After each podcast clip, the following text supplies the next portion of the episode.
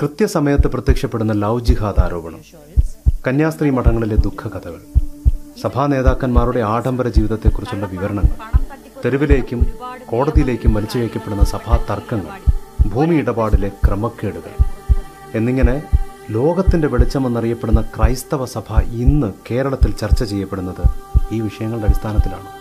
ലക്ഷക്കണക്കിന് വരുന്ന ദൈവത്തെ സ്നേഹിക്കുന്ന സഭയെ ആഴത്തിൽ സ്നേഹിക്കുന്ന വിശ്വാസികളും സുവിശേഷ പ്രവർത്തകന്മാരും അപമാനിക്കപ്പെടുന്നു വേദനിക്കുന്നു.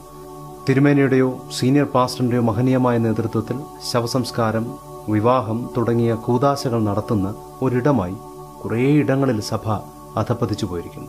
ഇങ്ങനെ ചിലർ ചേർന്ന് ഇരുട്ട് പരത്തുന്ന ഈ ക്രൈസ്തവ സഭ വാസ്തവത്തിൽ എന്താണ്? മനുഷ്യന്റെ ദുഷ്ടതയുടെ മേൽ പ്രളയം വന്ന് മൂടിയതിനു ശേഷമുള്ള തലമുറകളിൽ ഒന്നിൽ നിന്നും അബ്രാമിനെ ദൈവം വിളിച്ച് വേർതിരിക്കുന്നിടത്തു നിന്നാണ് സഭ എന്ന സംവിധാനത്തിന്റെ കഥയുടെ ആരംഭം. മക്കളില്ലാത്ത അബ്രാമിന് ആകാശത്തിലെ നക്ഷത്രങ്ങളെ കാണിച്ച് ദൈവം കൊടുത്ത വാഗ്ദത്തമായിരുന്നു ആ സമൂഹം ആ സന്തതി പരമ്പരകൾ. പ്രത്യേകമായി വിളിച്ചു വേർതിരിക്കപ്പെട്ട കോൾഡ് ഔട്ട് ഒരു സമൂഹം തങ്ങളുടെ സന്തതികളിലൂടെ ഉണ്ടാകുമെന്ന് തിരിച്ചറിഞ്ഞ ഇസഹാക്കും യാക്കോബും ആ സമൂഹത്തെ ഹീബ്രു ഭാഷയിൽ കഹാൽ എന്ന് വിളിച്ചു. പിരമിഡിന്റെ ഹരം കയറിയ ഫറവോമാരുടെ അടിമത്തത്തിന് കീഴിൽ വല്ലാതെ കഷ്ടപ്പെട്ട അബ്രഹാമിന്റെ സന്തതികൾക്ക് നീതി കരുണ തുടങ്ങിയ ദൈവിക തത്വങ്ങളുടെ വില നന്നായിട്ട് അറിയാമായിരുന്നു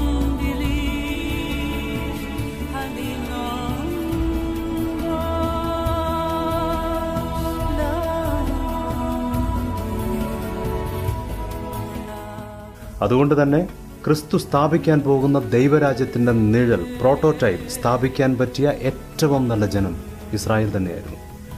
മോശ എന്ന വിമോചകന്റെ നേതൃത്വത്തിൽ അവർ ഒരു രാഷ്ട്രമായി. ദൈവം അവരുടെ ഭരണാധികാരി. അവർ ഭരണനിർവഹണത്തിനായി നീതി നിർവഹണത്തിനായി പൊളിറ്റിക്കൽ അർത്ഥത്തിൽ ഒരുമിച്ച് കൂടുമ്പോൾ ഒരു സൈന്യം പോലെ അണിനിരക്കുമ്പോൾ അവരെ കഹാൽ എന്ന് വിളിച്ചു. സഭ എന്ന് പിൽക്കാലത്ത് വിവർത്തനം ചെയ്യപ്പെട്ട ആ വാക്കിന് അക്കാലഘട്ടത്തിലുണ്ടായിരുന്ന അർത്ഥം ഭരണനിർവഹണ സമിതി എന്നായിരുന്നു. അവർ ഒന്നായിരുന്നു ഒരു രാജ്യമായിരുന്നു. എങ്ങനെ ദൈവത്തെ ആരാധിക്കണമെന്നതിന്റെ പേര് ആരാധനാ രീതികളിലുള്ള വ്യത്യാസം കൊണ്ട് മുപ്പത്തി മൂവായിരത്തിലധികം വിഭാഗങ്ങളായി വേർപിരിഞ്ഞിരിക്കുന്ന ക്രൈസ്തവ സഭയ്ക്ക് ഒരു വീണ്ടു വിചാരം ഉണ്ടാകുന്നത് നല്ലതാണെന്നാണ് എന്റെ പക്ഷം. ഒരുമയില്ല എന്ന് ഞാൻ പറയില്ല. ലോകത്തിന്റെ മിക്കവാറും എല്ലാ കോണുകളിലും സഭാരാധനയും അതിനുശേഷമുള്ള സഭാ കമ്മിറ്റിയും കമ്മിറ്റിയോടനുബന്ധിച്ചുള്ള തല്ലും ഡിനോമിനേഷൻ വ്യത്യാസമില്ലാതെ തന്നെ ഉണ്ട്. ഈജിപ്തിലെ അനീതികൾ കടന്നാണ് അവർ വന്നത് എന്നവരെ ഓർമ്മിപ്പിക്കാൻ ദൈവം അവർക്ക് ഉത്സവങ്ങളും പെരുന്നാളുകളും കൊടുത്തു. തെറ്റുകൾ തെറ്റുകളാണെന്ന് ബോധ്യപ്പെടാനും പശ്ചാത്തപിക്കാനും യാഗങ്ങൾ നിലവിൽ വന്നു. പ്രശ്നപരിഹാരത്തിനായി ജുഡീഷ്യറിയും. ദൈവം കൊടുത്ത ഓരോ കൽപ്പനയും ഓരോ തത്വവും വ്യക്തിപരങ്ങളായിരുന്നു. മോശയെപ്പോലെ ശമുവേലിനെ പോലെ എസ്രായെപ്പോലെ ദൈവത്തെ സ്നേഹിക്കുന്ന ഒരു കൂട്ടർ അന്നും ഇന്നുമുണ്ട്. വെള്ളവസ്ത്രവും ഇടേനെന്ന തലക്കെട്ടും അവകാശമായും അധികാരമായും അല്ല അവർ കാണുന്നത്. സേവനത്തിനുള്ളൊരു അവസരമായിട്ടാണ് കൂലിപ്പണിക്കാരന്റെ വീട്ടിലെ കാരുടിഞ്ഞ് ബെഞ്ചിലിരുന്ന് കാന്താരി പൊട്ടിച്ച് കപ്പ കഴിക്കുന്നതും പ്രമുഖ വിശ്വാസിയോടൊപ്പം ഫൈവ് സ്റ്റാർ ഹോട്ടലിൽ പോയി ഡിന്നർ കഴിക്കുന്നതും അവർക്കൊരുപോലെയാണ്. അവരിൽ പലരും ആരും കാണാത്ത ഉത്തരേന്ത്യൻ ഗ്രാമങ്ങളിലും ഗലികളിലും അനാഥമന്ദിരങ്ങളിലും കുഷ്ഠരോഗാശുപത്രികളിലുമാണ് യേശുക്രിസ്തുവിനെ സേവിക്കുന്നത്. അവർ പോകുമ്പോൾ സഭക്കാർ മാത്രമല്ല നാട് മുഴുവൻ ദുഃഖിക്കും. അവരാണ് സഭയെ നിർമ്മിക്കുന്നവർ. അവരാണ് സഭയ്ക്ക് ജീവൻ കൊടുക്കുന്നവർ. അവരുടെ പ്രവർത്തനങ്ങളോട് അവരുടെ ത്യാഗങ്ങളോടുള്ള ബഹുമാനം കൊണ്ടാണ് അധികാരം തലയ്ക്ക് പിടിച്ച് ഇരുട്ട് ബാധിച്ച പല സഭാ നേതാക്കന്മാരുടെയും ചെകിട് നോക്കി ഇന്നത്തെ വിശ്വാസികൾ പൊട്ടിക്കാത്തത്. കനാൻ നാട്ടിലേക്ക് കയറി അവിടുത്തെ സുഖാലസ്യത്തിൽ അധികാരം തലയ്ക്ക് മത്തുപിടിപ്പിച്ചപ്പോൾ ഭൂരിഭാഗം പുരോഹിതന്മാരും ദൈവത്തിന്റെ കൽപ്പനകളുടെ അക്ഷരങ്ങളെ പ്രണയിക്കുകയും ആത്മാവിനെ കൊല്ലുകയും ചെയ്തു. സത്യം നീതി കരുണ തുടങ്ങിയവയിൽ അധിഷ്ഠിതമായ ഒരു സ്വർഗരാജ്യം പടുത്തുയർത്തുന്നതിന് പകരം അസംഖ്യം നിയമങ്ങളും അനേകം ആചാരങ്ങളും അവർ നിലവിൽ കൊണ്ടുവന്നു. വിശ്വാസിയുടെ അറിവില്ലായ്മയും ഭയവുമാണ് പുരോഹിതന്റെ നിലനിൽപ്പിന് അടിസ്ഥാനമെന്ന് നന്നായിട്ടറിയാവുന്ന അവർ പുരോഹിതന് മാത്രം ചെയ്യാൻ കഴിയുന്ന അനേകം ചടങ്ങുകളും അതിലൂടെ മാത്രം സ്പർശിക്കാൻ കഴിയുന്ന വളരെ ദൂരെ ഇരിക്കുന്ന ഒരു ദൈവത്തെയും സൃഷ്ടിച്ചു. അധികാരഭ്രമമുള്ള ഇന്നത്തെ പുരോഹിതന്മാരും ഇത് തന്നെയാണ് ചെയ്യുന്നത്. ഭവനപ്രതിഷ്ഠ ശിശുപ്രതിഷ്ഠ വീടിന്റെ കല്ലിടിയിൽ വാതിൽ വയ്ക്കൽ ജനൽ വയ്ക്കൽ വെഞ്ചരിപ്പ് തുടങ്ങിയ ലളിതമായ ചടങ്ങുകളിൽ ആരംഭിച്ച് വളരെ സങ്കീർണമായ കോംപ്ലക്സായ ധാരാളം ചടങ്ങുകൾ. ശാപം മുറിക്കാൻ ഉപവാസ യജ്ഞം വെച്ച് വിശ്വാസിയെ പിഴിയുന്നവർ. എത്ര വേണമെങ്കിലും സ്ത്രീധനം കൂട്ടി വാങ്ങിക്കോളൂ ദശാംശം കൃത്യമായി പള്ളിയിൽ എത്തിച്ചാൽ മതി എന്ന് പറയുന്ന ക്രിമിനൽ സുവിശേഷകർ. കൺവെൻഷന് പ്രസംഗിക്കാൻ പോയപ്പോൾ കിട്ടിയ തുക കുറഞ്ഞു പോയതിന്റെ പേരിൽ വീട്ടിലെത്തിയ ശേഷം ഫോൺ വിളിച്ച് ശപിക്കുന്നവർ. കടബാധ്യത കാരണം ആത്മഹത്യ ചെയ്യാൻ നിൽക്കുന്ന ഒരു വിശ്വാസിയുടെ പോക്കറ്റിലെ സ്തോത്രകാഴ്ചയെടുത്ത് അതുപയോഗിച്ച് ഏതൊക്കെ രാജ്യങ്ങളിൽ യാത്ര ചെയ്തെന്നും ഏത് കാറാണ് വാങ്ങിയതെന്നും പഞ്ചനക്ഷത്ര ഹോട്ടലിന്റെ സുഖം എന്താണെന്നും പൊങ്ങച്ചം പറയുന്ന വിവരദോഷികൾ. രാവിലെ മുതൽ വൈകുന്നേരം വരെ കഠിനമായി പണിയെടുത്ത് ഒരു കൂലിപ്പണിക്കാരന് കിട്ടുന്ന മുഷിഞ്ഞു കീറിയ നോട്ട് അവന്റെ പോക്കറ്റിൽ നിന്ന് ഹൃദയപൂർവം എടുത്ത് സ്തോത്രകാഴ്ച പാത്രത്തിലിടുമ്പോൾ അത് അതിൽ നിന്നും പൊക്കിയെടുത്ത് ഇത് ഇട്ടവൻ ഈ കീറിയ മുഷിഞ്ഞ നോട്ടിട്ടവൻ ഒരു ദരിദ്രവാസിയാണെന്ന് പറയുന്ന എക്സിക്യൂട്ടീവ് പാസ്റ്റർമാർ തറക്കല്ലിടാൻ വരുന്ന ദേവദാസിന് കൊടുക്കാൻ അഞ്ചിന്റെ പൈസ ഇല്ലാത്ത അമ്മച്ചി കണ്ണുനീരോടെ ഹൃദയത്തിൽ നിന്ന് പ്രാർത്ഥിച്ച് സ്വന്തമായിട്ട് സ്വന്തമായിട്ടങ്ങ് കല്ലിട്ടാൽ ദൈവം ആ വീട് പണിയാതിരിക്കുമോ? അതോ ഉള്ള കൂരയും കൂടെ പൊളിച്ചു കളയുമോ? അങ്ങനെ ക്ലീൻ ഷേവ് ചെയ്ത മുഖവും വെളുത്ത വസ്ത്രവും സർട്ടിഫിക്കറ്റ് നോക്കി തീരുമാനമെടുക്കാൻ ദൈവം കോർപ്പറേറ്റ് ഓഫീസ് നടത്തുകയല്ല. ഇങ്ങനെ വിശ്വാസികൾ ചിന്തിക്കാതിരിക്കാൻ എന്ത് ചെയ്യണം? അവരെ ഭയപ്പെടുത്തണം. ബൈബിൾ വായിച്ചില്ലെങ്കിൽ പ്രാർത്ഥിച്ചില്ലെങ്കിൽ യേശു അപ്പച്ചൻ അടിക്കും എന്ന് കേട്ടാണ് രണ്ട് വയസ്സുള്ള ഒരു കുട്ടി ക്രിസ്തീയ ജീവിതം ആരംഭിക്കുന്നത്. ദൈവരാജ്യത്തിന് വേണ്ടി എന്തെങ്കിലും ചെയ്യാനുള്ള അഗ്നിയോടെ നിറഞ്ഞ ദൈവസ്നേഹത്തോടെ പള്ളിയിലേക്ക് വരുന്ന യുവാക്കളോട് അവരുടെ ജീൻസിനെ കുറിച്ച് മുടിയെക്കുറിച്ച് മേക്കപ്പിനെ കുറിച്ച് മൊബൈൽ ഫോണിനെ കുറിച്ച് സംസാരിക്കും. അതും നേരിട്ടല്ല. ബൈബിൾ വാക്യങ്ങൾ സമർത്ഥമായി വളച്ചൊടിച്ച് അന്നത്തെ സന്ദേശമായിട്ട്. ഹോർമോൺ വ്യതിയാനത്തിന്റെ രസതന്ത്രം കൊണ്ട് പ്രണയിക്കുന്ന യുവാവും യുവതിയും മഹാഭാവികൾ കൂടെ നിന്ന് കാലുവാരുകയും പണം കൊടുത്ത് വോട്ട് ചെയ്യിച്ച് അധികാരത്തിലെത്തുകയും ചെയ്യുന്ന ദൈവദാസൻ മഹാപരിശുദ്ധൻ. ഇതൊക്കെ കണ്ട് മനസ്സുമടുക്കുന്ന അവർ ഒരു ദിവസം സഭ വിട്ടുപോകും. അപ്പോൾ ഭീഷണിപ്പെടുത്തും. ദൈവം സന്ദർശിക്കും. ഓടിച്ചു മടക്കി ദൈവസന്നദ്ധിയിൽ കൊണ്ടുവരും. എന്ന് വെച്ചാൽ ദൈവം കൊട്ടേഷൻ ടീം നടത്തുകയാണ്. തന്റെ ദൂതന്മാരെ വിട്ട് മാറാരോഗം വരുത്തിക്കാനും ആക്സിഡന്റ് വരുത്തിക്കാനും പരീക്ഷയിൽ തോൽപ്പിക്കാനുമുള്ള കൊട്ടേഷൻ ടീം ഭരണപരാജയം റോമൻ ജനത അറിയാതിരിക്കാൻ ആംഫി തിയേറ്ററുകളിൽ പരസ്പരം ആക്രമിച്ചു കൊല്ലുന്ന ഗ്ലാഡിയേറ്റർമാരുടെ മത്സരവും കളികളും കൊടുത്ത് ജനങ്ങളെ തൃപ്തരാക്കിയ ചക്രവർത്തിമാരെ പോലെ. ദൈവരാജ്യം സൃഷ്ടിക്കേണ്ടുന്ന ഒരു ജനതയെ പാട്ടുപാടിപ്പിച്ചും കൈയടിപ്പിച്ചും ആചാരങ്ങൾ അനുഷ്ഠിപ്പിച്ചും മതത്തിന്റെ ഫ്രെയിമിൽ തളച്ചു. ഇസ്രായേലിൽ ആരാധന ഗംഭീരമായി നടന്നു. പക്ഷെ ന്യായപ്രമാണം കാണാതെ പോയി. തത്വങ്ങൾ പ്രിൻസിപ്പിൾസ് നഷ്ടപ്പെട്ട ജനം തെരുവിൽ അനീതി ചെയ്തു. വിധവമാർക്ക് ന്യായം നിഷേധിക്കപ്പെട്ടു. ദാസന്മാർ പീഡിപ്പിക്കപ്പെട്ടു. അനാഥർ തെരുവിൽ ഉപേക്ഷിക്കപ്പെട്ടു. ആത്മാവ് നഷ്ടപ്പെട്ട ആചാരങ്ങളുടെ പേരിൽ അറുക്കപ്പെടുന്ന മൃഗങ്ങളുടെ കണ്ണിലെ ഭീതിയും നെഞ്ചിലെ ചോരയും വീണ് കിദ്രോൺ തോട് ചുവന്നു. അപ്പോൾ ദൈവം ആലയം ഉപേക്ഷിച്ചു. രാജ്യത്തിന് ഭരണത്തലവന് നഷ്ടമായി. രാഷ്ട്രം വീണു. അടിമത്തത്തിലേക്ക്. തിരികെ വീണ്ടും അടിമത്തത്തിലേക്ക്. അപ്പോഴും പുതിയ ആചാരങ്ങളും പാരമ്പര്യങ്ങളുമായി പുരോഹിതന്മാർ അരങ്ങ് തകർത്തു. ആചാരങ്ങളുടെ കൂലി കൊണ്ട് അവർ സുഖിച്ചു. കൂടുതൽ കൂടുതൽ അനീതിയിലേക്ക് അധാർമികതയിലേക്ക് അവർ ജനങ്ങളെ നയിച്ചു. അപ്പോൾ ദൈവം തനിക്ക് ആളുകളെ തെരുവിൽ അന്വേഷിച്ചു. അൽമായരെ സാധാരണ വിശ്വാസികളെ പ്രവാചകന്മാരെ. ദൈവത്തിന്റെ മൊത്തക്കച്ചവട വ്യാപാരികളോട് യശയ്യാ പ്രവാചകൻ ദൈവത്തിന്റെ അരുളപ്പാട് പറയുന്നു ധൂപം എനിക്ക് വെറുപ്പാകുന്നു. അമാവാസിയും ശബത്തും സഭായോഗം കൂടുന്നതും നീതികേടും ഉത്സവയോഗവും എനിക്ക് സഹിച്ചുകൂടാ. നിങ്ങളുടെ അമാവാസികളെയും ഉത്സവങ്ങളെയും ഞാൻ വെറുക്കുന്നു. അവ എനിക്ക് അസഹ്യം. ഞാൻ സഹിച്ചും മുഷിഞ്ഞിരിക്കുന്നു. പിന്നെ എന്തു ചെയ്യണം? തിന്മ ചെയ്യുന്നത് മതിയാക്കുക. നന്മ ചെയ്യാൻ പഠിക്കുക. പീഡിപ്പിക്കുന്നവനെ നേർവഴിക്കാക്കുക. അനാഥന് ന്യായം പാലിച്ചു കൊടുക്കുക. വിധവമാർക്ക് വേണ്ടി വ്യവഹരിക്കുക. കേൾവിക്കാരെക്കാൾ കൂടുതൽ ആളുകൾ വേദിയിലിരിക്കുന്ന കൺവെൻഷനുകളും. രണ്ടു വർഷത്തിലൊരിക്കൽ സഭയിൽ വരുന്ന തിരുമേനിക്ക് വേണ്ടി രണ്ടാം നിലയിൽ പോകാൻ ലിഫ്റ്റ് തയ്യാറാക്കുന്ന സഭകളും അറിഞ്ഞുമറിയാതെയും ഒക്കെ മാർക്കറ്റിംഗ് പ്ലാറ്റ്ഫോംസായി മാറാറുണ്ട്. സമ്പന്നരായ ദൈവം അനുഗ്രഹിച്ച വിശ്വാസി കുടുംബങ്ങൾ നൽകുന്ന പണമല്ലേ? പിന്നെന്താണ് കുഴപ്പം? തീർച്ചയായും.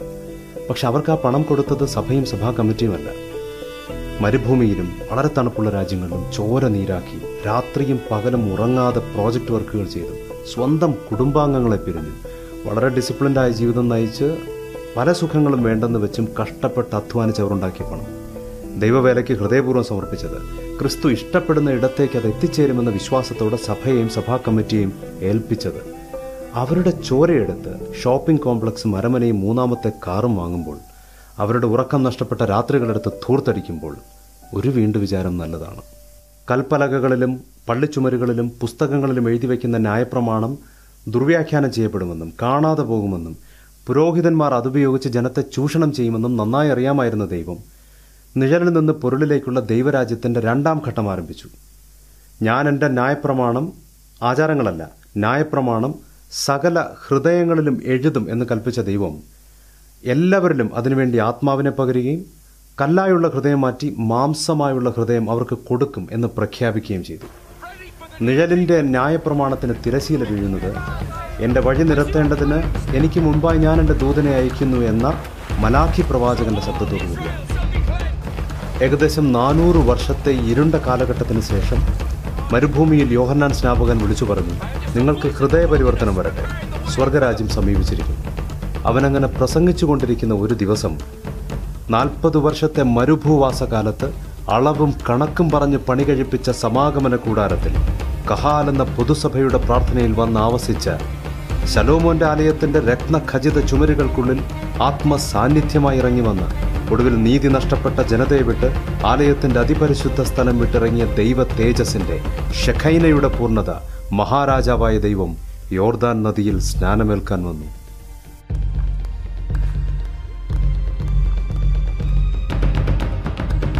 പുരോഹിതന്മാർ മുടങ്ങാതെ യാഗം കഴിക്കുന്ന ആചാരങ്ങൾ മുടിനാരികയ്ക്ക് തെറ്റാത്ത പാട്ടും പ്രഭാഷണവും മുടങ്ങാതെ നടക്കുന്ന എരുസലേം ദേവാലയത്തിന്റെ അതിപരിശുദ്ധ സ്ഥലം ശൂന്യമായി കിടക്കും.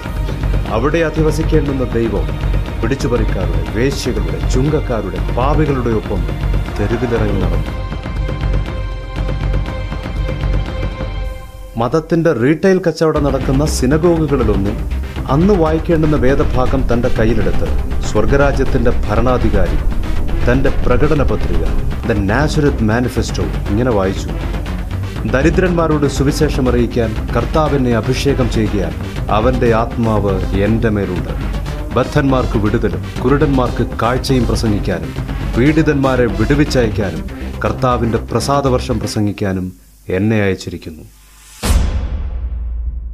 കുലമഹിമയും കൂതാശ നടത്തി പരിചയവും ന്യായപ്രമാണ പാണ്ഡിത്യവുമുള്ള പരീശന്മാരെയും ശാസ്ത്രിമാരെയും പുരോഹിതന്മാരെയും ഉപേക്ഷിച്ച് ഉപ്പുമണക്കുന്ന അക്ഷരാഭ്യാസമില്ലാത്ത ശിഷ്യന്മാരെ തിരക്കി കർത്താവ് കടൽക്കരയിലും തെരുവോരങ്ങളിലും അലഞ്ഞു കണ്ടെത്തിയവരോട് ക്രിസ്തു പറഞ്ഞു പള്ളിയും പള്ളിപ്പെരുന്നാളും ഉപവാസ പ്രാർത്ഥനയുമല്ല മുമ്പേ അവന്റെ രാജ്യവും നീതിയും അന്വേഷിക്കുക.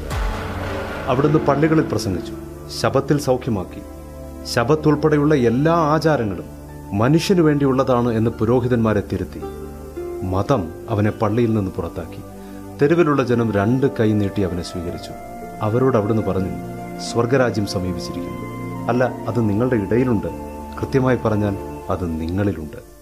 അവരുടെ മുന്നിലേക്ക് തുളസി ചതകുപ്പ തുടങ്ങിയവ പോലും എണ്ണി ദശാംശം കൊടുക്കുന്ന പതാരം കൊടുക്കുന്ന പുരോഹിതന്മാർ ലീഗലിസത്തിന്റെ ദല്ലാളന്മാരെത്തി ക്രിസ്തു പറയുന്നു കപടഭക്തിക്കാരെ നീതി കരുണ വിശ്വസ്തത എന്നിവയാണ് ന്യായപ്രമാണത്തിൽ ഘനമേറിയവ മുഴുവൻ ന്യായപ്രമാണത്തെയും ആയിരക്കണക്കിന് നിയമങ്ങളായും ഉപനിയമങ്ങളായും പിരിക്കുന്നതിന് പകരം അവയെ രണ്ടേ രണ്ട് നിയമങ്ങളായി ഞാൻ പറയാം.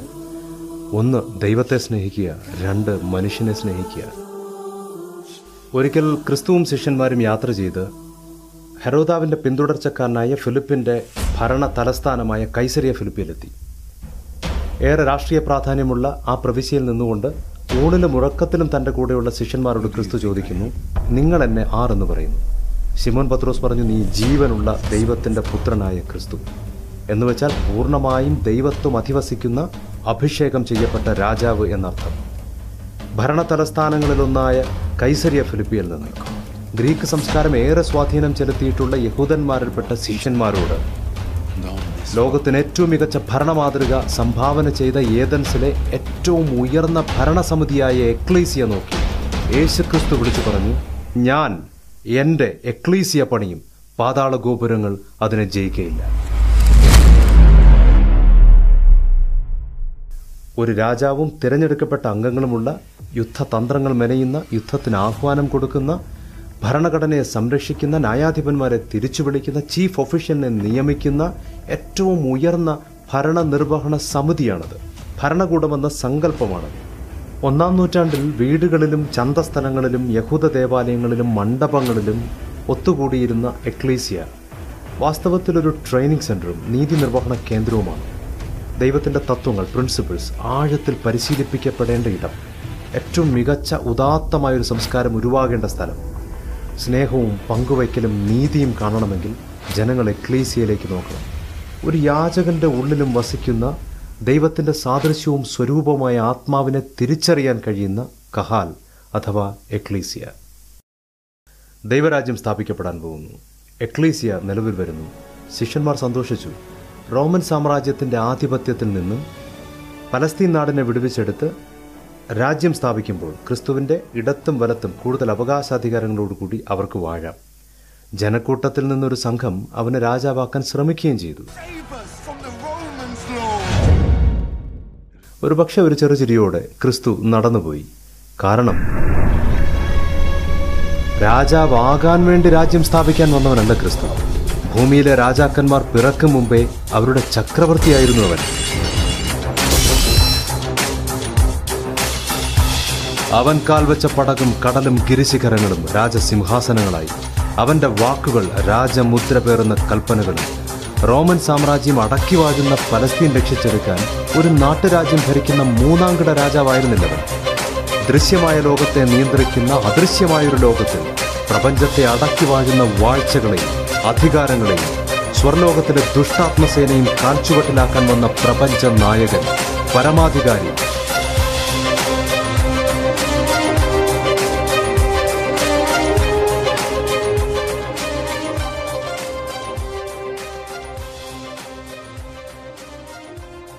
സ്വർഗാരോഹണത്തിന് തൊട്ടു മുൻപ് ശിഷ്യന്മാരോട് ക്രിസ്തു പറഞ്ഞു ലോകത്തിലുള്ള എല്ലാ എത്തനിക് ഗ്രൂപ്പുകളെയും ഞാൻ പഠിപ്പിച്ച തത്വങ്ങൾ പഠിപ്പിച്ച് എന്റെ ശിഷ്യന്മാരാക്കുക.